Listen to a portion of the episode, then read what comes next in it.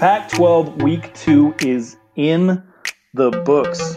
Intra conference play got going. Washington loses to Cal at home in a weather delayed game. Larry Scott almost got his 9 a.m. football game with how late into the night that game was going and the emergence of Kedon Slovis. He is here. He is for real. USC destroyed Stanford. We're going to talk about that, and we are going to talk about these Mountain West teams that keep picking on the big bad Pac 12. Should we bring some of these teams into the fold so we can say that we're not losing to group of five teams anymore? I think it might be time.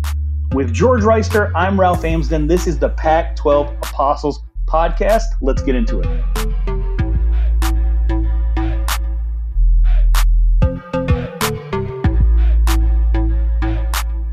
First of all, we want to say thank you. Thank you to all you Pac 12 apostles. Thank you for all the people who share the podcast. We are here because we love the Pac 12 conference. We support the Pac 12 conference, but we're also here to tell the truth and be honest about the Pac 12 conference. We are underserved. We don't get the respect that we deserve, but we are here and we need you. You guys, please make sure you share the feed, tell a friend about the podcast, download it, and do everything that you can to grow it because we need to grow the Pac 12 footprint in media and not let all the other conferences dominate it and get all their teams moving up the rankings because it just matters more to them. It's got to matter more to us. I tell you what, George, I'm excited that people are jumping on board with this, that they're listening to you know, to what we have to say, that they're participating on Twitter. Um, I, I, really enjoy doing this podcast with you, and the people that listen are what make it a whole lot of fun because, you know, we we, like to pretend that we're we're smart, but they're out there, they're watching all these different games, and they'll let us know when we're wrong. And I think that's probably my favorite part about it is just you know getting get, getting called out and people that are listening feeling like they can participate in this discussion that it's not just you and me going back and forth yep and you guys can always hit us up at pac 12 apostles on twitter or send us an email. I'm mad at unafraidshow.com. I am M A D at unafraidshow.com. Now on to week well, the end of week two. On we're in week three right now. Ralph, what was your biggest surprise of the weekend? Uh, my biggest surprise of the weekend is probably Colorado beating Nebraska at a Nebraska home game that took place in Colorado with Laviska Shenault doing absolutely nothing to help the cause. Um, that I so it's not so much that Colorado won because we watched Colorado win last year, um, but it's that they did it having their entire stadium look like you know it was filled with red Kool Aid, and and Laviska Shenault not only didn't really help, he kind of hurt the cause with a huge fumble there toward the end of the game. Um, and so, I mean, uh, that that's a huge surprise to me. I, I never would have said if somebody came to me and said like, "Hey, you think Colorado could beat Nebraska?" I'd say like they could. Do you think they could do it if Laviska Shenault is like a net negative? And I know that that's not true. I know that they bracketed him all game long, and that opened things up for other players. Uh, but at the same time, I'd be like, no, there's no way. There's no way if he had like five catches for 30 yards and a lost fumble that Colorado wins this game, and they did it. Yeah, I I agree that that was a surprise too because especially after Nebraska was up 17 nothing at halftime, I did not think that Colorado was going to win. I was like, "Oh, this is the same Colorado team that lost seven straight games and didn't get to a bowl game last year, but they rallied back." I was very surprised by that, but the biggest surprise, Ralph, I know that you are going to gloat. I know that you are going to, you know, run around naked down the street when I say this. But my biggest surprise of the weekend was UCLA and their inability to score or defend against San Diego State, who I believe only scored six points the previous week against Weber State. I am just flabbergasted. I am bewildered. I am confused. I don't know what the hell is going on in Westwood. I know that Dorian Thompson Robinson is not playing well at all and needs to be replaced but I don't know if there's anybody better. So I've been waiting on this all week.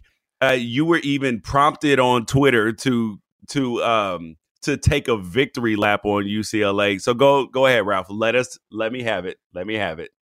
Well, here's the deal, and I think that a lot of people probably think like, "Oh, I'm just hating on UCLA," or it was just a guess. I look at this as a three year process. I picked them. I actually thought they were going to be a lot better than they were last year. So I can't gloat about being right all the time when I thought that they would be a lot more competitive in year one uh, with Chip Kelly. I didn't realize how much he was going to uh, wreck stuff in the house in order to renovate. I didn't know he was going to be tearing the thing down to its studs, you know? Uh, and so once he did that, once he tore it all down, I said, okay, I need to recalibrate what it is my expectations are for him and this team. And so when I said 1 and 11, it wasn't me hating. It was me saying like, "All right, well you're the one that that that cleared the forest and started planting seeds for new growth. But right now it's not a forest. It's just some flat land with some seeds in the ground." You know, and so I'm, I, I wasn't expecting them to really have any success. And it was a schedule that included a Cincinnati team that they lost to last year. It's a schedule that includes San Diego State, who is just a bully when it comes to comes to the Pac-12, and they still have Oklahoma on there.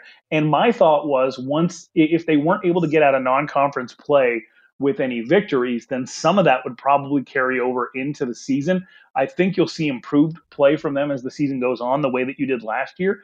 But I don't think it's going to show up as wins. And if UCLA fans can be patient, I think that you'll see an enormous step forward next year.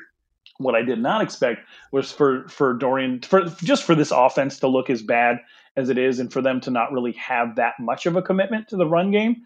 Um, it, it, it's they've they've looked pathetic when I thought that they would just be worse than other teams. Does that make yeah, sense? I I understand that it it has been just totally surprising to me. That has just been I and I just knew I was like Ralph is gonna come in and he's just gonna be like, "Ha I told you so. Look at it, all this stuff. But I know that you were in for a shocker because I know I know that even though you weren't going to run around naked down the street about UCLA, I know that you were just waiting and itching and just and just so excited to to talk trash about Washington beating California and about Oregon and uh, Oregon State beating Hawaii and I told you both of those things were not going to happen. And yep. and and I know that you just had to just turn turn around with your tail between your legs, like, oh my god, I can't even say anything now. And you ever sleep with a frown? like you ever you ever go to sleep just like grumpy. And yeah. so this is this. Uh, let me paint you a picture. I'm driving back from Tucson. I got two kids in the car who have never been to a college football game before. So I just wanted to, since ASU played on Friday and I cover a lot of prep football, I don't do the Friday college football thing at a principle. And so I'm like, well, it looks like I got this Saturday night off. So I'll drive down to Tucson. I'll introduce the kids to Khalil Tate. You know, I'm a big fan. Khalil and Tate, so I went, and then like NAU is made up of like 60% players that I covered extensively at the high school level. So I've sat behind the NAU bench, had fun going back and forth with some of those players. It was a real good time. My kids, they got to my my kids' first ever college football game. They're sitting next to the NAU bench where all the players are like chatting at them and at me and the cheerleaders are right in front of them. 105 total points are scored. The fireworks are going off the entire time. They got that vendor food everywhere. Like th- this experience being right next to the band, that every football game they go to from here on out is going to be terrible. Like they got they got like probably the most fun thing right there in their very first game. And my wife, as an ASU alum, was pretty frustrated that they, you know, they're they're probably going to have like some deep seated uh, U of A fandom in them now just because their first game was down there in Tucson. Um, but I'm driving back from this game and the kids are falling asleep in the car and I'm trying to like, you know, sneak a glance at my phone here and there. And I was feeling really good. I was like, oh my gosh, not only was I right about most of the stuff that happened, like I'm going to be right about Washington and I'm going to be right about uh, Oregon State, you know, going to Hawaii and getting a win this podcast is going to be a breeze for me tomorrow. like, and so by the time I got home, I like got out of the car, turned the TV on, and it was right as Cal hit that field goal. And then I look over to the see the Hawaii Oregon State score, and it was just like, oh, it's like two in the morning. I'm I, I I'm no longer able to gloat, and uh, and not only that, like these are two things you told me would happen and so I went to bed a little bit grouchy last night. I'm not to lie. Well, me, I went to bed. Well, I woke up grouchy this morning only because I was a little bit tired. I had to be at Fox Sports Radio because I was doing the national broadcast from 6 a.m. to 8 a.m. Pacific time. So I had to get up at 4:15 and be at the studio at five o'clock. So I was already tired, and I didn't go to bed until after Cal kicked the field goal. And if my wife le- le- listens to this, then she is going to know, and she's going to be upset with me because what happened is this. So right before the uh because she's always like george you need to go to sleep you need to go to sleep. But i can't on saturdays when games are on it's not possible. So she falls asleep in the bed the baby's in the bassinet the little snoo thing shaking away making white noise everybody's sleep i'm watching the game everything's peaceful. Mind you the game was supposed to be over hours and hours ago i wasn't going to watch the oregon state hawaii game until this morning or like you know kind of skim through it see see everything that happened so, but I'm invested in this Cal and Washington game because A, I said Cal was going to win, and B, because I saw the game last year. I knew it was going to be a dogfight. And then, but I was going to go to sleep earlier because Washington was up 10 0. So I was like, okay, not, not even going to worry about it. Then my wife, actually, probably mm, right before, probably about in game time, it was only a minute, but in real life time, it was like seven, eight minutes. Before they kicked the field goal, the baby woke up for a second.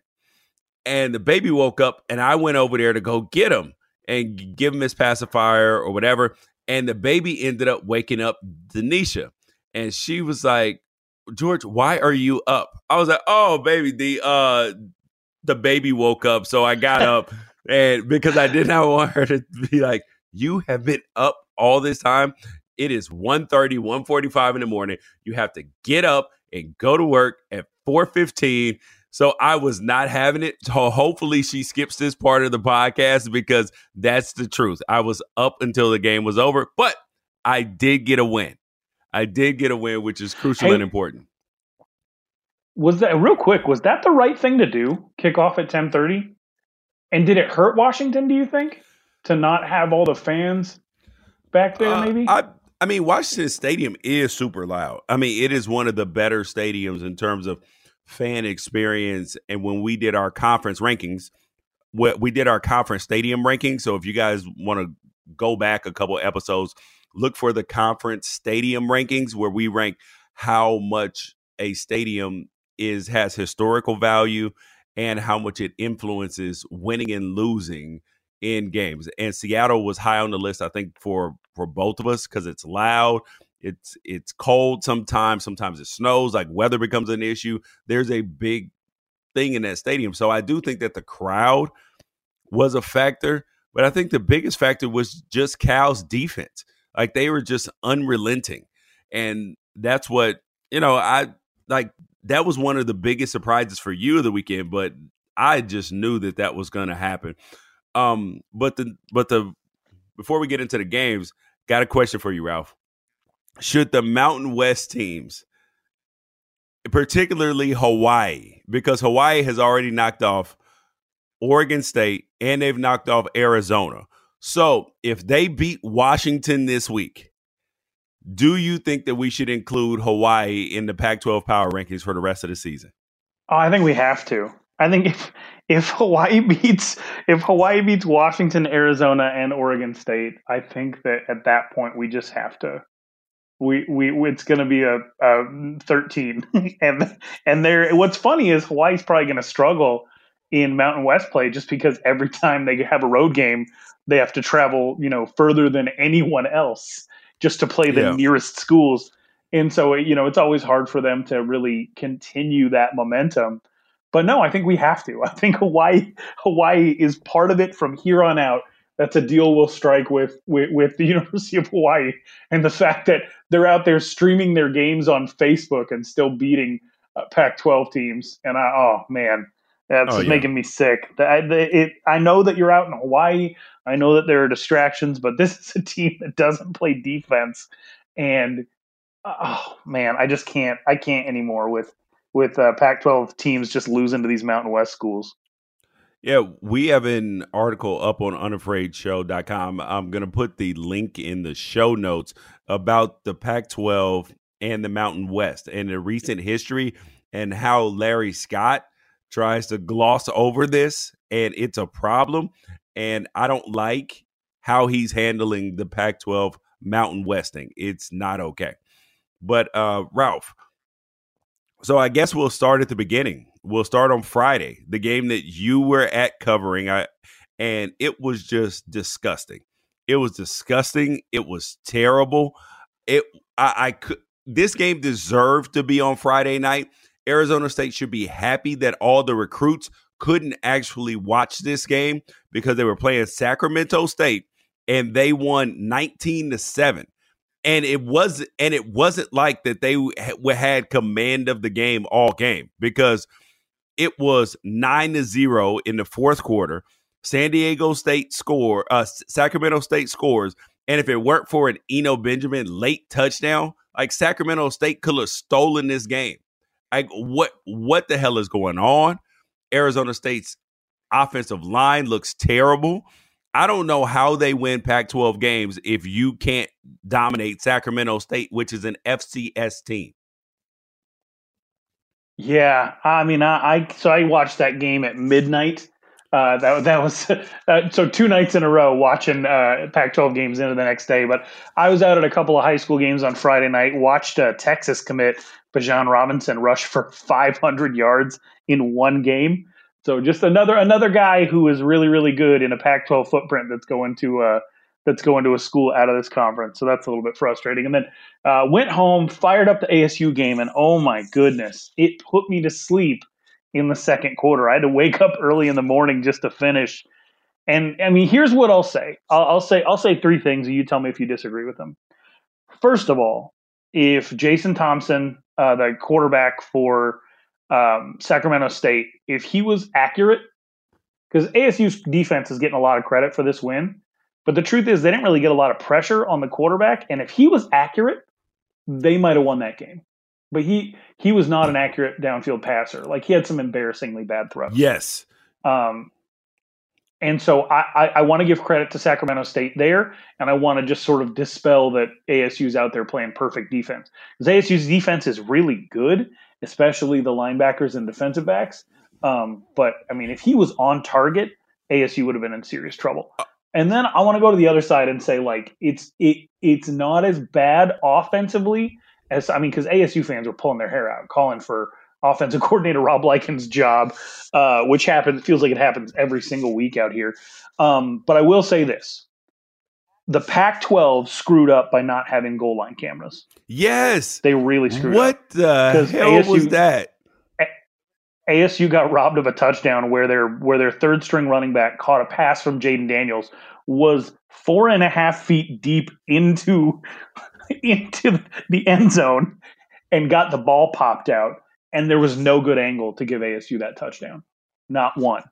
Um, the other thing is ASU got a touchdown taken away based on a rule that I wasn't aware that the Pac-12 was going to go, you know, all in on enforcing. Oh, that blindside which block. is wide receivers. Yeah, uh, so wide receivers are no longer allowed to make contact, and I, you know, I don't, I don't mind I this rule it. because I'm. It, eh, really because there's just not like well i get it from you from a tight end position it probably you probably would have gotten in trouble all the time for this but it was like the ones they got flagged for were kind of away from the ball and didn't really affect the play that much and you just hate you hate to see a dude get blown up who has nothing to do with the play. I love a good clean block where you run through somebody and just like destroy them. But if it happens like way away from the ball, it was like, hey, what you're going to get yeah, a flag thrown, it, and for that what? is unnecessary when it's way away from the the play. But if you're on like a toss sweep or a or a special teams play like a punt return, that's kind of the only way that you can block them. I mean, what are you supposed to yell? Hey, hey, hey, I'm coming. Turn around. Look at me. Look at right. me. Exactly. Exactly. Exactly. But and then, so I mean, you have a touchdown taken away because of this rule that they're going to be uh, heavily enforcing, which is good to know, I think, for everybody. So hopefully, other teams were paying attention to that. And then the third thing is ASU had the ball inside the five, and Eno Benjamin had a clear path to the end zone, and Tommy Hudson, the ASU's tight end, just like stands up and watches a guy run past him and tackle. Oh, he Eno, destroyed him. yeah. Up, yeah. And so, like, I, those three plays, three plays, that's it. The, uh, nothing else about the game changes. Only those three plays. If you change the outcome of those three plays, it's a thirty-seven to seven game okay. instead of a nineteen to seven Ho- game. Hold on. And I don't like playing. I don't. I don't like playing the what if game, right? but those are specific correctable things. And so I think it, ASU fans should go from puking their guts out to just feeling a little nauseous. Oh no. When it comes to the no. offensive performance. I think But on the offensive line, on the offensive line, you could not be more right and it was their best offensive lineman that were having the worst day. Yeah, I was if I'm an Arizona State fan, I am terrified right now because for a couple of reasons. Number 1, you were 100% right, Ralph. If Sacramento State's quarterback Thompson, if he were even re- reasonably accurate, they would have had their hands full. They may have lost this game had Sacramento. I mean, even with those plays going right, had Sacramento State had a and a reasonable quarterback, they would have put up a much better fight in this game. Like this game would have got got dicey. The problem, and then the other part about Arizona State is is the fact that it we all know that Eno Benjamin is a special back. But the fact that they couldn't run so, the ball, so do all the defenses. but the fact that if we know it, everybody yeah, else they could it. not, and it wasn't to a fault of his because running backs can only do so much when there's no blocking. They could not run the football successfully against Sacramento State, successfully, consistently. I mean, Eno Benjamin, 24 carries, 69 yards. And if you take away that long 72 yard touchdown, he he didn't even have 100 all purpose yards. It was a complete shutdown, not to any fault of his own. The offensive line just looks, I mean, it looked bad. They couldn't protect Jayden Daniels, and he made a bonehead play that he got away with. A bonehead play. He tried to, he threw the ball, I think, to Eno Benjamin while he was getting sacked. Yeah. And that was wild boy yeah. stuff. and and the coaches were it looked like he fumbled the ball. So you know that they didn't yell at him then. They're like, come on, man, you got to hold on to the ball. But when they watch the film and they see that he actually tried to throw that ball while being twisted around, and it looked like he was trying to throw it to the lineman, it was absolutely an awful play that did not result in awfulness. So I am down on Arizona State when we get to the Pac 12 power rankings. I'm telling you right now, Ralph, I am down on them. I didn't like it. I didn't like the fact that they only that they didn't do great, that they only scored 30 points against Kent State too.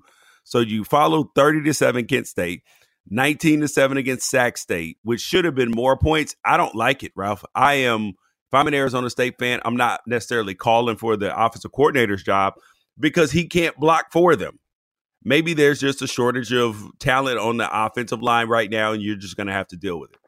I'm. I don't. I mean, I'm. I was shocked by by the fact that again they had two freshman offensive linemen out there, and those weren't the guys who were screwing up. So they had moved their all Pac-12 center out to to left tackle because they felt better about just having the experience there instead of playing him at his absolute best position and um, he didn't look good. So if he doesn't look good, that's a bad coaching. You think so? Because I've, I've heard the argument the other way.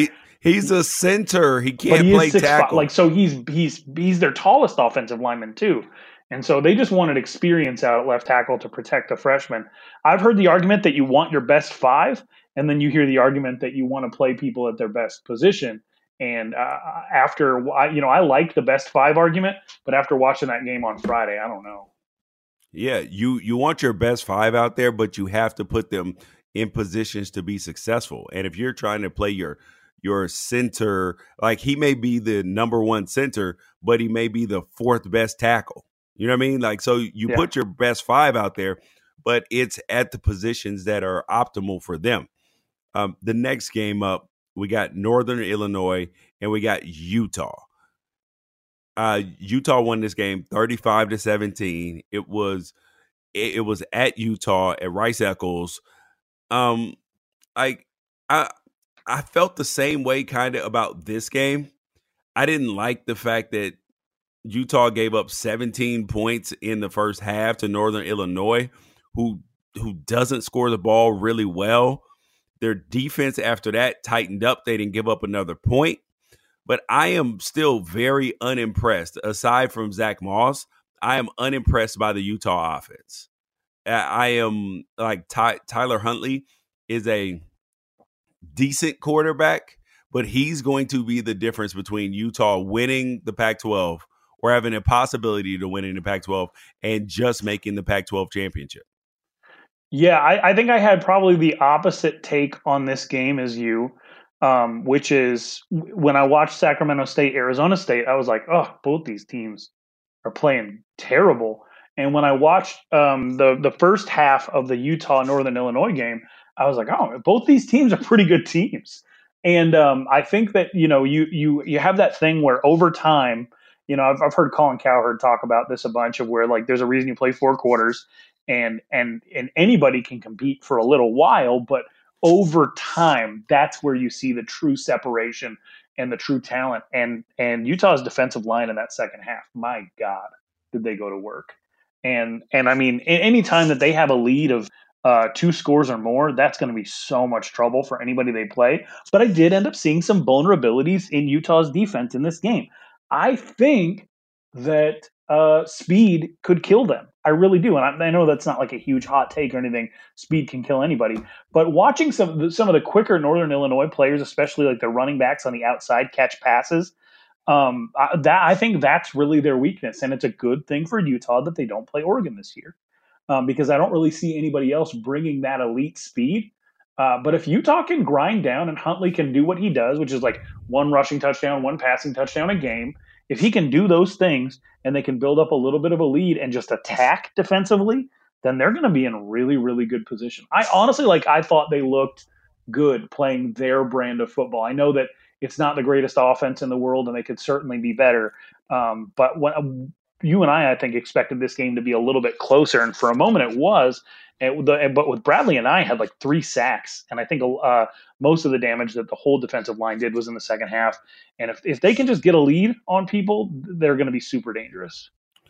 Well, that's the problem: is getting a lead against the elite teams in the Pac-12, they're like you said, they're they're lucky that they avoid uh, Stanford and Oregon this year because those are two of the better defenses in the Pac-12. But they do have to play against Cal and they do have to play against Washington, and neither one of those teams is going to give an inch on defense. And so those are the games that Tyler Huntley is going to have to be great. Uh, he's going to have to because if he's not they are going to lose three games this year. I mean, I don't even, I know that Utah fans are a little bit upset to hear that because, you know, their team is ranked 13th. They are, well, after, well, going into last week, they were 13th in the AP poll. Everybody's excited. I get it. I get it. But you have to forecast out. And I know that you can only see your team through rose colored glasses. But as an honest outside observer, I'm looking at this team I'm saying yes, they're hard nosed, they're tough, they're talented on defense, especially. But you need your quarterback to win. Otherwise, it's going to look much like the Pac 12 championship last year. I know Sh- Shelley was in, but you're going to get the same thing. Uh, the next game that we have up, though, is the game that shocked the world, shocked the Pac 12, except for me.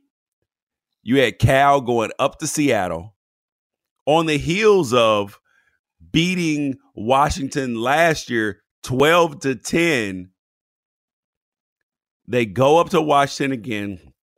Jacob Eason, who you are a fanboy of, I think you I, almost as much as Khalil Tate, got absolutely shut down like I told you he would.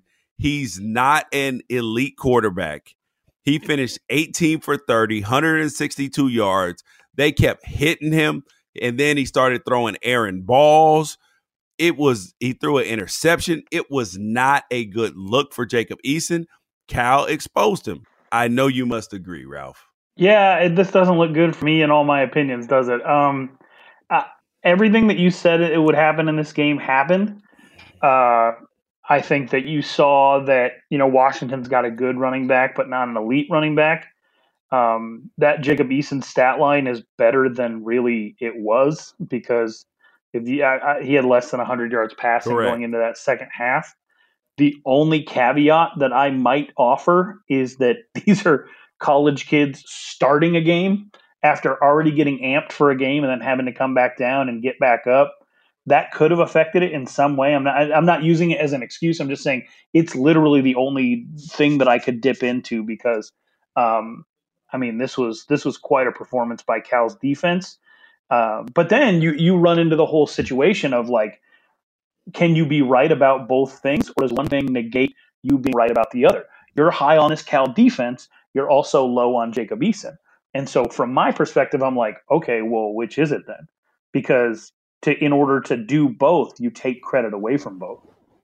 And I know you want to give credit to both of both of your opinions. And I feel like maybe Cal defense is the one that that that really forced this. Maybe he's a good quarterback, but maybe he's just not play against Cal's defense good. You know, and so uh, I uh, uh, NFL level quarterbacks, like if you're gonna, if people are were projecting him to be the best player in the conference or the conference player of the year, you have to perform reasonably well against the best defenses. Like you can't have games like this against great defenses if you are a top tier quarterback. Maybe he does only finish with 240 yards and a touchdown and a pick, or two touchdowns and no picks or somewhere around there. Didn't have to be an elite and a stellar game, but it should have been better. Uh, but if I'm Washington, the thing that I am really pointing to that I am excited about is Ahmed, their running back, because he's he's he's a little he's a little jitterbug, and and he's super fast he's going to hit a lot of home runs this year when they play some of the more inferior defenses in the Pac 12. When they play against the Oregon States, when they play against, uh, you know, Arizona and Colorado, even when they play those teams, he is going to have probably 200 yards in those games because he's so fast and Cal tackled so well. And I was like, oh, wow, he was always one tackle away, one thing away from breaking loose. And I thought when Washington was up 10 0 at halftime, well, right before halftime, and then Cal ended up getting a field goal, I was like, hmm. I, I actually tweeted out, I said, well, I'm going to go to sleep now because I think Washington has enough points to win the game. Because Chase Garbers, who, while we're talking about Jacob Eason, Chase Garbers Cal's quarterback finished 11 for 18 for 111 yards. And I looked at his face multiple times in the game. There was like, you know how you look at people's face sometimes in their body language and you feel like it can inspire confidence or project, you know, leadership or strength? Chase Garbers does the complete opposite. Like he doesn't inspire like or evoke an emotion to me like, wow, like I know that kid's gonna get it. I know he's gonna get it you know, like when you look at uh, some of the other quarterbacks who've gone through the Pac 12 or even have gone through Cal, the Aaron Rodgers, the Jared Goffs, these guys, they they have a little steel in their eyes, a little ice coldness in their eyes. And Chase Garbers, he just looks like a nice kid. He looks like a kid that you don't mind your daughter dating. Just, hey, come on. Hey, how are you? Can I help you across the street? You know, like he he's the guy that he looks like he knocks a guy down in the game. It will if he weren't a quarterback, and would, would help him up and say, "Oh man, I'm sorry. Let let me dust you off." Well, I mean, I've I've interviewed the kid a couple of times, and he is that he he is a really really good dude. He almost ended up at Arizona State if not for uh, Ryan Kelly flipping from Oregon to ASU, which actually set off the biggest chain reaction in the history of recruiting. But we'll get into that at another date and time. Uh, I had to learn a new name though because of this game, and that's Marcel Dancy, former Laney uh, Community College running back who scored Cal's only two touchdowns in the third quarter. And I was like, oh, it looks like Cal's got another weapon. I wasn't expecting that. And so uh, shout out to him because that's a that's a long JUCO's a long road.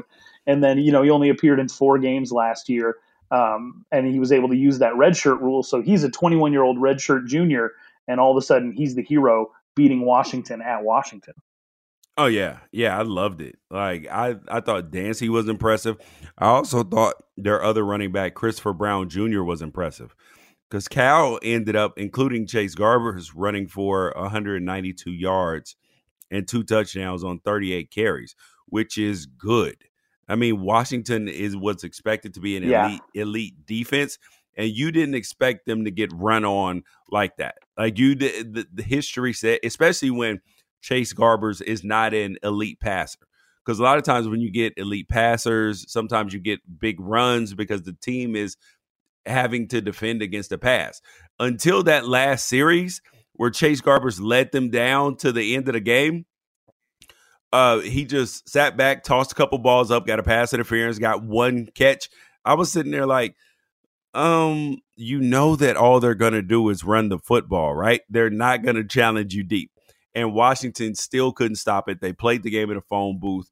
And this is why I said at the beginning of the season that Cal is the dark horse team in the Pac 12. They are the most underrated team.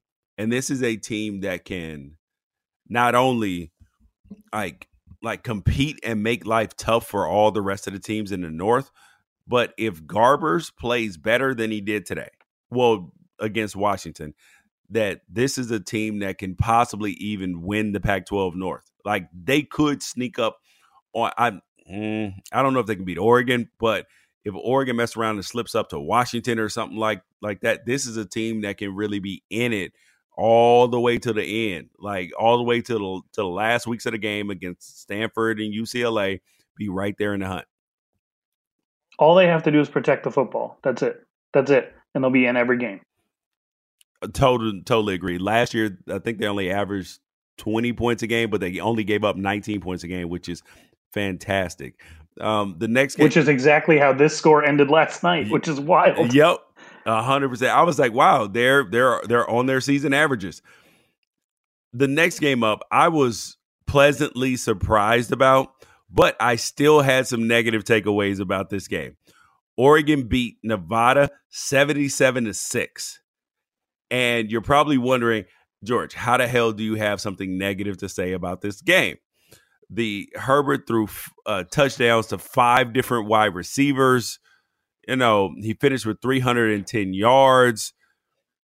Uh, Darrian Felix rushed for 80 yards and a touchdown. CJ Verdell, 60 yards and a touchdown. They rushed for a total of 221 yards. All of that. Okay, here is my problem. First thing is, I do think that there was a little bit of shell shock coming out in the game from the Auburn game, and they and you had Herbert miss a couple throws early. I loved the fact that Marcus Arroyo was aggressive all freaking game, which he has to do all season long. But here is the negative. I don't like Oregon in their pistol offense with the running back starting behind the quarterback and them doing the, uh, the majority of their running plays from there. I think that the the the running game should be more effective. I mean, 39 carries, 222 yards, that's decent. But and aside from that 162 yard run, their biggest gains were like 19, 17, 11. Like you need to start rattling off some big plays in the run game if you want to be successful and put yourself in the national championship conversation that was my only takeaway from Oregon in this game. They dominated. Their defense is spectacular. The only reason why they gave up six points is because the there was a punt that was muffed by not by the returner, but why but by one of the punt return members. The ball accidentally hit him. That's the only reason why they got six points. They would have had three points.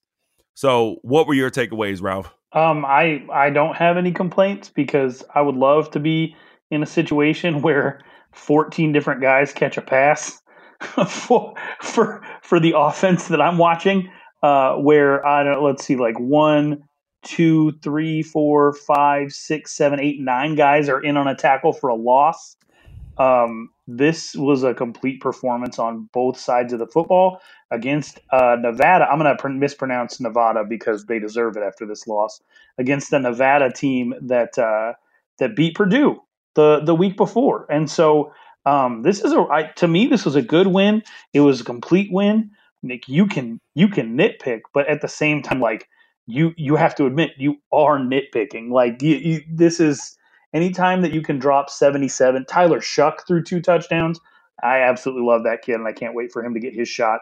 Um, but you know, I like him too. I'm excited. The one thing him. in this game that I would have liked to see more of is just get the ball to Sean Dollars in space because it would have been fun. This would have been the perfect game to kind of showcase what he can do. Um, other than that, I mean, this is perfect. Everything about this, from top to bottom, was a was an absolutely perfect win for Oregon in my mind. Yeah, and they needed that. They needed to put that up on a national stage after losing to Auburn. They needed to put up a bucket. They needed to put up a dominating win where people say, "Oh, okay, well, that's what they're supposed to do." Because a lot of the takeaways from the Auburn game said, "Oh, Oregon is a good football team." They kind of let it slip away, and then when you bounce back like this, people people it reaffirms what people thought. Um, the next game up Washington State fans are extremely upset with me. They were upset with me after last week's Pac 12 power rankings, after I put them out. They were upset. They were upset that Washington State was ranked so low.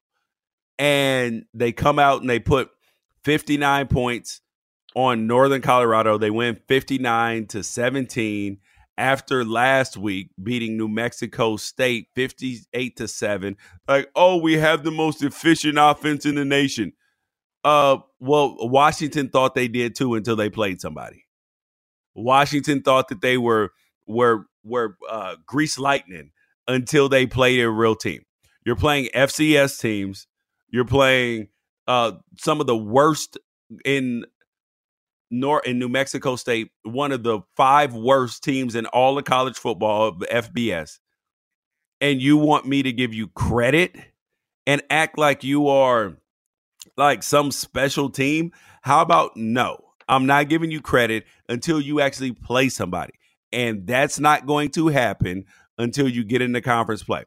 I but I, I, I will say if they dominate Houston this upcoming week, I will give them a little bit of credit but they're not going to get any credit at all until they uh, dominate Houston, dominate UCLA, and then beat Utah. I don't care how they win, just beat Utah, and you will get all the credit that you want. Yeah, I mean they they uh, they got a bunch of extra possessions in this game. They had four um, four fumble recoveries. This is a, I mean, th- this was a big time mismatch. Uh, we talked about it going in. Washington State did exactly what they should have done. And coming out of the game, I still have one concern, which is, you know, if you're up this big on a team, why do you still need to be running the air raid? Why don't you use that opportunity to sharpen the run game that you're going to need when you actually face a team that you can't beat with by being one dimensional? And so, like, good on them to go 33 of 42 Ooh. for 481 yards, five touchdowns, and a pick. That's perfect Washington State football. That's perfect air raid football. I get it. But I mean, they combined they combined for 14 uh, carries that weren't by quarterbacks. They combined for 14 carries that were not by quarterbacks in a game that they spent the majority of the time up 30 to 40 points. It would have been a great time to actually work on some of this stuff. They did score twice on the ground, so you know, and, your your guy Max Borghi looks fantastic. He really does. Um, but eh, I don't know. It's just it's one of those things where it's like man, you know what you're doing works. Work on the stuff that might not. And so you know, and, and and not to be too much of a football guy and say like you shouldn't be throwing when you're up, you know, 40 points or whatever. Eh, that's just part of your offense. So I get that, and it's not it's not your job to stop you. It's the defense's job to stop you. But when you can't pass against Cal, when you can't pass against Washington, when Oregon is giving or when uh, when uh, Utah is giving you fits because they just plan on you making these quick throws every single time. Can you switch it up? And I think this would have been a good opportunity for them to go through some of that, and they did not do it. So we'll see if that hurts them in the long run. But as it stands right now, Washington is one of the teams that's doing everything that they're supposed to, while you have teams out there like Arizona, who is not against inferior competition, and like Arizona, who is giving a bunch of points up to inferior competition. I think Washington State's doing about everything you could expect of them. Okay, I can I can accept that, Ralph. I think that was a great a great little tidbit of running the football. Gage, Gage Gubrud and the third string quarterback did only throw three or four passes, but there was clearly not an emphasis on running the football. So I'm excited to see them play Washington, um, Houston next week. That'll give us a little bit more information, but we still don't know much about them. The shocker of the night was Stanford and USC for me. I had heard that KJ Costello was going to play, but at the last minute, Stanford decided to hold him out just for precautionary reasons. He was feeling fine, passed concussion test, all that stuff. They decided to hold him out. And with USC starting a freshman quarterback, uh, a kid that wasn't highly recruited, this was a great performance by him. And you never like to see a player get hurt, but JT Daniels going down was the best thing to happen to USC. The best thing to happen to USC because the guy who should be starting for them is starting for them now. And that is a little bit of me of an indictment of Clay Helton because rumors around people who I know cover USC said that Slovis had been pushing JT Daniels and at times looked like the better quarterback. And if you're Clay Helton, you have to have the guts to pull that trigger and sit JT Daniels if you know this kid Slovis is better. That's the first thing. Because Mark Helfrich, when he was the coach at Oregon, and Justin Herbert, a three star guy or a two star guy out of Eugene, nobody expected much out of him. They had a transfer from uh, Montana, I believe, and they put it was Dakota Prukop. And Mark Helfrich wanted to quote unquote do the right thing and give Dakota Prukop the first shot because he transferred and he didn't want him to waste his last year. But in reality, that's not the coach's job. His job is to make sure that the best people are in the best positions to win the game. And that's not what Clay Helton did. That wasn't what Mark Helfrich did. And that's my complaint about some of the coaching. But this kid, Slovis, came in 28 for 33, 377 yards, and three touchdowns. He was fearless, but it does help when you're throwing to the best wide receiving core in the country. Yeah, uh, I don't blame Clay Helton for this one. Um, as uh, there's going to be a lot of people trying to figure out who Kedon Slovis is this week. I'm one of maybe eight to ten people who could tell you because I spent a lot of time actually following him around and watching him at the high school level. And I said on last week's podcast, the kid is a practice god, an absolute god in practice. He played well for his high school, which was not a good football team. He played well for his high school, but he never really faced any competition. It, it, uh, by my count, there was one time where he played against a D1 uh, caliber defensive lineman uh, when he was a junior and when he was a senior, there were two times that he ever played any competition that even had any FCS level uh, players on the defensive side of the football. So he he he didn't oh, wow. play against anyone. Um, he looked good in those games, but when he got all his offers, and I'm going to keep repeating this until people start to repeat it on their own. He got all his offers between March and May before his senior season. So the spring after his junior year. And the way he got all those offers is colleges would come to Desert Mountain High School, which is tucked away in North Scottsdale. They'd go to Desert Mountain High School and they would watch him throw and hit 26 of 27 targets in a t-shirt and shorts. And they'd think to themselves, "Holy hell." They'd look at his film and they'd say like, "Yeah, that's good enough." He got his first offer in March, the spring after his junior year, and 2 months later he had 17 offers. The one he wanted all along was USC. And the minute he got it, the minute he got it, he committed. He went out there, he drove out, he took a visit, and he committed. So, you know, there's going to be a lot of ASU and U of A fans uh, wringing their hands about why we didn't offer Kedon Slovis, especially if he he uh, keeps this up. The truth is, they had other people that they liked better. They both went out to see him. They had other people that they liked better, and he was always going to commit to USC no matter what if that offer came in. Here is the problem with recruiting, Ralph is that a lot of times, and you know this because you covered a high school scene like seriously, is a lot of times coaches when a kid hasn't been offered by other people, they don't have that courage sometimes to say, oh, wait, I'm going to be the first person to offer them. They say something has to be wrong because he doesn't have offers and people aren't all on his job.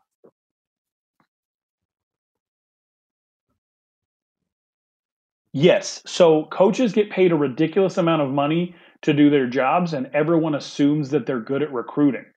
But the truth is, like, your entire job is entirely consumed with trying to win football games.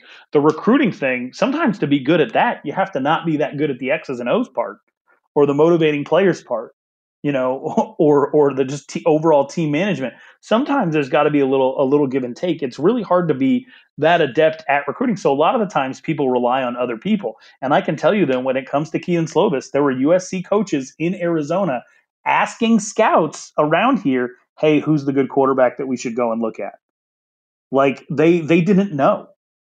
So then they went to watch Kedon Slovis throw, and they were, and then just like everybody else, they were like, "Wow, this kid can really wing it in a t-shirt and shorts or in pads in a practice." He took that same thing to USC. He's looked that good the entire time at USC, but you have to ask yourself if you're a coach, can he do it when it matters? And the only way that you would find out is to put him out there in a situation that matters. And if you still have a pretty good quarterback in JT Daniels, I don't blame Clay Helton for not just pulling the trigger on this. He did name him number two over two already established guys. And so I think that took some guts in it of itself. But now you're seeing what he can do when he gets time. 28 of 33 for 377 yards against Stanford. And I know Stanford's fallen off a little bit, and I think they'll continue to fall off because all of the rules uh, that the NCAA is putting in place kind of work against them with earlier commitment dates and uh, you know when people can visit and all this other stuff. I think that everything sort of plays against Stanford uh, just a little bit, and then everything's getting more and more and more athletic. So Stanford, you know, is kind of an older style, and people have enough now that they know how to get around it. Um, but so I, I don't want to take anything away from what Slovis did, but it's not like he beat like a top ten Stanford team. He beat a good Stanford team, not a great one, but he did it in oh. great fashion. Like this is an incredible football performance that USC fans will remember forever. Okay. And yes, they will. They were super excited. The Coliseum was starting to rock. They get they're getting excited. But here is the only thing.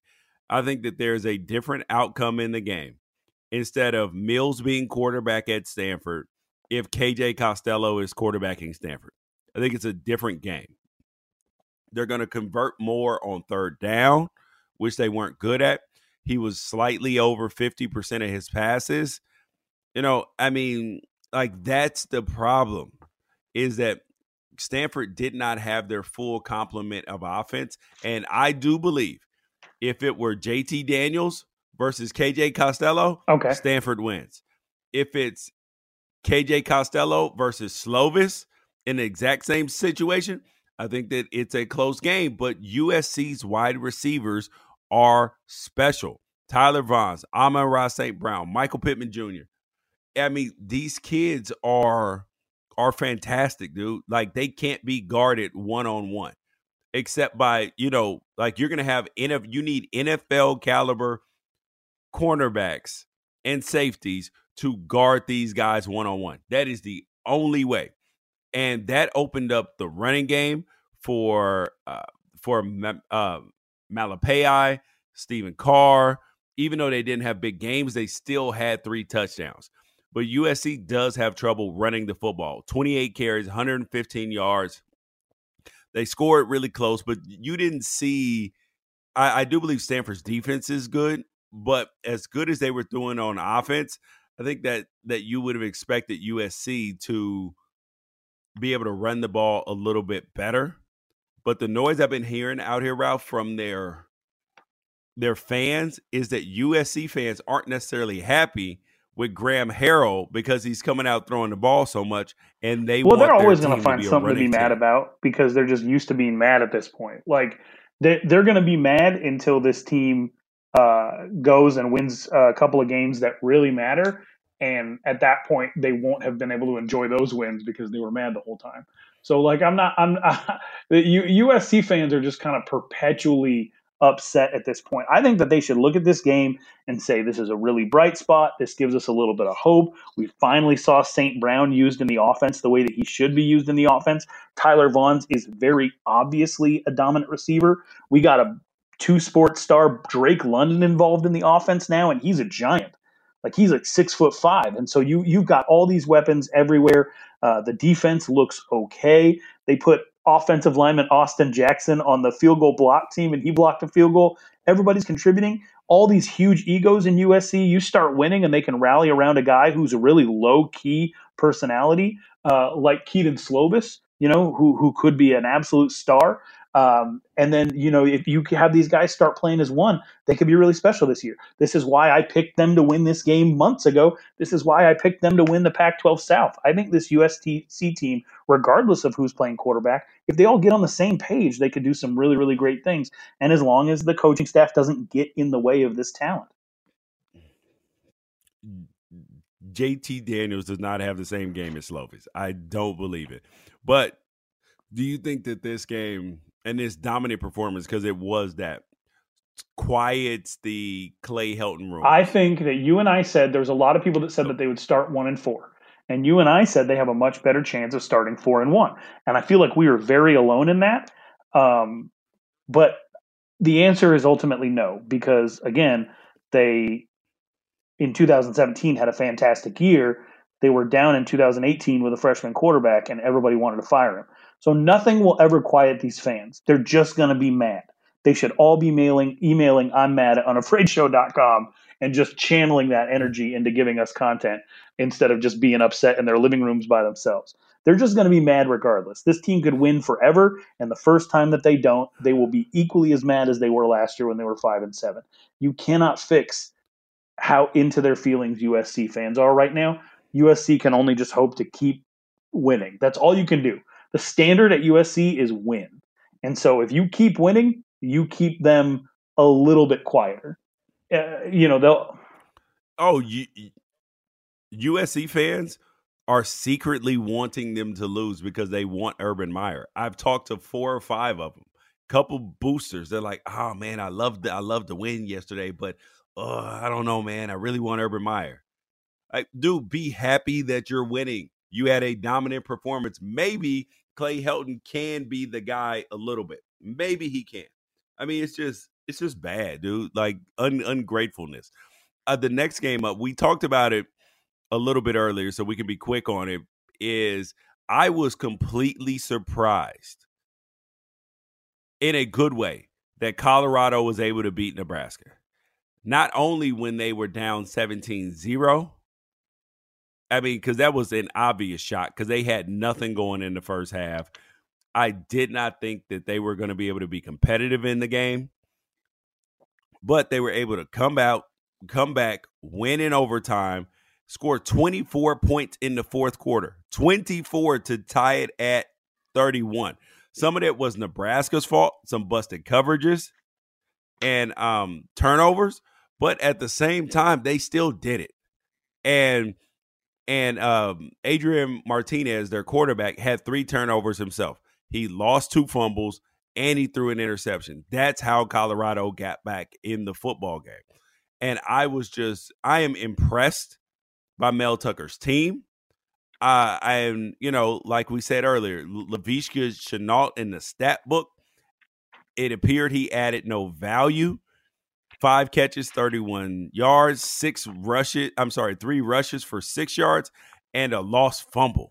Like, that's not what you expect out of your guy that you want to be a Heisman Trophy candidate. And I think that after two weeks, we can put Laviska Shenault's Heisman Trophy hopes to bed, right? Even though Colorado's two and zero. Oh. No, bury them. They're gone, and and and it doesn't. And and with Colorado winning, it doesn't matter because what we thought is that Colorado was going to be absolutely terrible, and that was going to be the one bright spot. Uh, Laviska Shenault doesn't care if he doesn't get the ball as long as Colorado's winning, so we shouldn't care for him. Like he's a team guy, and and and if and if he's not going to be standing in New York representing a three and nine team, and he's actually going to be at a bowl game instead, um, fantastic. But guess what? You just found out that you can't bracket him all game long because other people. Steven Montez threw for 375 yards because Nebraska was so afraid of Shenault. They were so afraid of him. KD Nixon had 148 yards receiving, and, and they just they just don't want Shenault to go off, and so that opens the door for other people. And it's a big credit to Steven Montez for being able to find other receivers because that to me is the uh, one of the telltale marks of a good quarterback. Uh, as I watched for years, that Manny Wilkins was never really able to develop a relationship with very many other receivers outside of N'Keal Harry. Like, and if they took N'Keal Harry away, it was going to be a really long day for Arizona State. That's not the case in Colorado. Steven Montez can find other guys, and he can do it in a hostile home environment. And they can keep their heads in the game to turn around and outscore Nebraska uh, 34 to 14 in the second half and overtime. Yeah, this is this was definitely a quality win because I picked Nebraska to win the Big Ten East. They may still do it, but I mean, so for right now, I am much higher on Colorado than I was a week ago or even coming into this year. Uh, now we will go to the most embarrassing game of the week. The most embarrassing game of the week was San Diego State at UCLA. San Diego, uh, UCLA is at the, they got their average number of points. They're averaging 14 points a game over two games. They scored 14 against Cincinnati, 14 against, uh, 14 against San Diego State. But the, the only problem is they don't have Cal's defense that can hold people to 10 points. I mean, this is just their play is just a bomb. A, I, I can't even think of proper words to describe it. Dorian Thompson Robinson has been awful. He was more efficient this game, 24 or 35 uh, on a touchdown, no interceptions, but he did fumble twice. He lost a fumble. Like this is I don't even know what to make of this team, Ralph. Like I I, I had them as like my sleeper to win the South and that they were going to shock the world. And the only thing that they've done is shock me and make me look like an idiot. Yeah, I mean, uh, I are you mad? do you have to email? Do you have to email yourself? Like, I what what do you, what do you think that they can do to get it right? Like I like I said, I'm surprised at how inept offensively that they have looked. Um, defensively was a little bit embarrassing too. Ryan Agnew is not a good quarterback. He went 23 or 31 for 293 yards against a defense that couldn't really get very much penetration. And then when he did scramble out of the pocket, they weren't really doing anything about it. Uh, you should never give up seven catches to 131 yards to Kobe Smith if you are a Pac 12 team. That should not happen. Um, but this game turned out the way that I thought it would. The only thing that I think you have to be super worried about if you are uh, if, if you're UCLA is San Diego State was going to come out and give the ball to Juwan Washington 30 times, right? That's what I said. And Juwan Washington didn't even really get in the game until the second quarter. They gave him the ball 20 times and he only had 41 yards rushing. And so, and they still just squeezed the life out of UCLA. Uh, I don't even think San Diego State played as well as they could. And, and this was still a two score win on the road, and San Diego State has never beaten UCLA in the history of these two schools. Um, you can't feel good if you're a UCLA fan? No, how bad is it that if you told them that they would give up less than two yards per rush and the team would rush the ball 47 times, they would give up less than two yards per rush, only 1.5, 1.6 yards per rush. You would, and the quarterback only threw one touchdown, you would think okay, that's a guaranteed win. But UCLA hasn't been able to run the football. They averaged like two and a half yards to carry them themselves. They, I mean, I, I, I guess their defense did okay. I would say their defense was okay. Besides the Ryan, Ryan Agnew part, they stopped the run, but the, their offense, like you can, this is like the problem with Michigan. You can have as great a uh, defense as you want to, but if you can't score points, like this is terrible. And UCLA is fighting with Oregon State and Arizona for the worst team in the Pac 12. For the worst team. I mean, this is absolutely incredible. Um, uh, the the next game is Arizona 65, Northern Arizona 41. This is the game that you went to. I am yeah. I, this is trash by Arizona. I'm sorry. They gave up all these freaking points. They gave up 41 points. 41 points to Northern Arizona, an FCS team. Make tell me that there's some silver lining there, Ralph. Uh, it was 51 13 and a half. So Um, it was 51 13 at half, and Arizona wasn't really calling all that great of a game offensively because they could have run for 20, 30 yards a carry if they wanted to, and they kept throwing the football. They just kept throwing the football. And it, I mean, Khalil Tate was like 14 to 17. He did everything that could have been asked for him, but why? Why, if you broke a 98 yard run for a touchdown, you had 200 yards rushing in the first quarter, why do anything else? Like, why, why not just get your running backs in some award contention?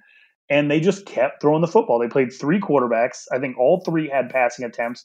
They just kept wanting to throw, wanting to throw, wanting to throw. And I think that uh, that allowed Northern Arizona in the second half. And Northern Arizona's got a really good offense. They got a fifth year uh, quarterback. They don't have much of a D, but they have a really good offense and some really experienced kids. Um, and so, you know, it was just a situation where uh, they uh, University of Arizona doesn't pressure the quarterback at all. And so, if you give a guy like this time, he'll figure it out. And um, and so, you know, he had over 300 yards passing. Uh, Case Cookus did um, against Arizona, but at no point was the game really ever in question or in contention. Again, it was 51 13 at half. And Arizona could have scored 100 if they just would have run the ball. Well, I don't, uh, but they didn't. I didn't need Arizona to score the ball more. I didn't need them to score any more points. I just, even when you put your backups in, you should not give up 41 points to Northern Arizona. It's just, it's just unacceptable. That's the thing I didn't. All like. right, and so I'm I'm gonna I'm gonna interrupt. I'm gonna interrupt for a, a special edition of Casting Stones. I freaking hate when people use that excuse. I hate when people say because I and it happens when I cover high school. It happens all the time. I say like, man, this team's defense. You know, they gave up 40 last week, and someone will always jump in and say, hey, that was second and third string. You, do you have the same name across your jersey? Then it happened to you. It happened to you. You are all on the same team. You are all being coached by the same coaches. You have to own it. You can't have that individualistic mentality of I got mine. You all have to be on the same page. Uh, if if your backups give up 30 points, you gave up 30 points. Like you're on the same team. It never has mattered. It will always count in the stats as the overall defense. You can't go back and make excuses and work your way backwards. And this is an FCS team. It's an FCS team. So you don't even have the right to be using that excuse anyway. It's a bunch of guys who you chose not to offer that are doing it to guys that you chose to offer. So that's my special edition of Casting Stones. Your backups are you. You are all on the same team. The name is on the jersey, whatever school it is. If they give up points, you give up points. Quit trashing your own teammates just because they didn't perform as well as you. Oh, and the other part about it is this is football. Everybody gets hurt. So guess who's going to have to play at some point in time? Those same backups that you say gave up all those points. That means you have a bad defense. That's exactly what yes. that what that means. There's no way around it. Oh, and the and the gem of the night, the the George was right part of the second George was right part of the night that finished up about close to two o'clock in the morning too was Oregon State 28, Hawaii 31. I don't even know where to begin on this game because we knew that Oregon State would have trouble on defense. We knew that. But what we did not expect was Jake Luton, their quarterback, to throw for below 50% against Hawaii's Swiss cheese defense. Swiss cheese defense, he only managed 169 yards passing and a touchdown. Jermar Jefferson, 31 carries, 183 yards and a touchdown. And Pierce, their second string back, seven carries, 79 yards, and two more touchdowns. Like they should have been running the ball yep. from start to finish, and they should have been able to pass the ball better. It was atrocious. It was bad defense. It I, I can't even come up with enough words to talk about how bad of a loss this is for Oregon State. I think it was worse than the Arizona loss only because Oregon State saw Arizona lose already. So they should know to be on upset alert. I'm a little bit upset at uh, Oregon State because I think they gave the ball to Jermar Jefferson four times in the fourth quarter total. Um, and uh, he was having his way with the defense. I don't think Artavis Pierce got the ball in the fourth quarter, and it was tied 28 28 going in. And so you go out there, you're throwing the ball, it's not working. The game is tied. Run your offense. Do what has been working. This was a coaching issue. Like this loss is on the coaches. It's not on the it's it's it's not on the players. It has nothing to do with the players. And so um but I will say that uh, I think we found out at this point that uh, the receivers out at Hawaii are the real deal. Last year they had a guy go. Uh, last week they had a guy go off against Arizona. This week they they had a guy go off against Oregon State to the tune of ten catches, 190 yards, and four touchdowns. Um, yeah, Jojo, JoJo Ward, and so just absolute monster performance two weeks in a row from different Hawaii receivers. And if you're Washington, you got to be looking at this like, uh oh, you got to be prepared. Oh, if I'm Washington, I'm saying I am not taking this game lightly. If I'm Chris Petersen, I'm saying, you know what, guys, they beat Arizona, they beat Oregon State. They believe they can beat you too. And if you, in your mind, think for one second anything other than that, that they can win and they can beat you, you will get beat or be in a dogfight too. This would be a and a comedy of errors, a like just a the worst possible scenario for the Pac-12 if Hawaii beats all three teams and if they beat Washington, dude, that is going to be a national story and the Pac-12 has zero shot of getting into the playoff besides Oregon or watch oh, or an undefeated Utah or a or Oregon winning out and trashing everybody. It will be over for everybody else. It will be over for New Year's. Six bowl games except for the Rose Bowl. It would be the most disastrous scenario of the season. Just learn your lesson and run the ball. Just run the ball. Just that that's all you got. Just run the ball against Hawaii for the love of God. I 100% agree. Now, Ralph, it is time for our power rankings. Our power rankings for week three. I got mine ready, got mine locked and loaded. Some fans are going to be upset because I base my power rankings on three criteria. That is it. Three criteria. I don't give any consideration for the eye test, for future games, the only thing that the only three things that matter are quality wins, your schedule play, and your dominance. There's no bias. There is no. There's no, you know, home cooking. This is just a matter of who wins, who loses. That is it. And the schedule that you play and the amount of dominance that you show. So, who do you have in your 12 spot? Well, actually, just just just give us your um, twelve to six, and then I'll give mine, and then we'll go all the way down. Yeah, so I'll give you I'll give you my bottom six, and my criteria is basically just feelings based. There's no science in this. I look at these teams, I look at what they have left, and I look at what they've done, and I project out. So my number 12 is Oregon State. My number 11 is UCLA. Despite dropping 65, I've still got Arizona in the 10 spot. I dropped Arizona State to my number nine. Uh, Colorado comes in at number eight. And at number seven, I've currently got Stanford. Wow. Ralph, Ralph, Ralph, you have finally come along to the good guys, man. We are we are aligned on every single one of those except for one. I got Oregon State at number 12. UCLA is fighting to get in that spot. I have not been able to have I in, in the power rankings. I've been doing it for years, dude. And Oregon State has this would be the first time that they weren't in the last spot since I've been doing power rankings on Unafraid Show or for uh, the, the uh, Fansided or anywhere else I've written. This is the first time that there has been a legitimate argument for someone else being in the 12th spot. There's a legit UCLA is trying, but Oregon State lost to Hawaii. I mean, when you lose to a Mountain West team after somebody else already lost to them, and it's not Boise State, you are going to get moved down. And you, well, they, they're in the Judas spot. They can't go down anymore. I got UCLA 11, Arizona 10, Arizona State 9, because their offensive line play was just, uh, just horrible. I got Washington State at 8. I know their fans are going to be upset. I know you're probably upset too, Ralph.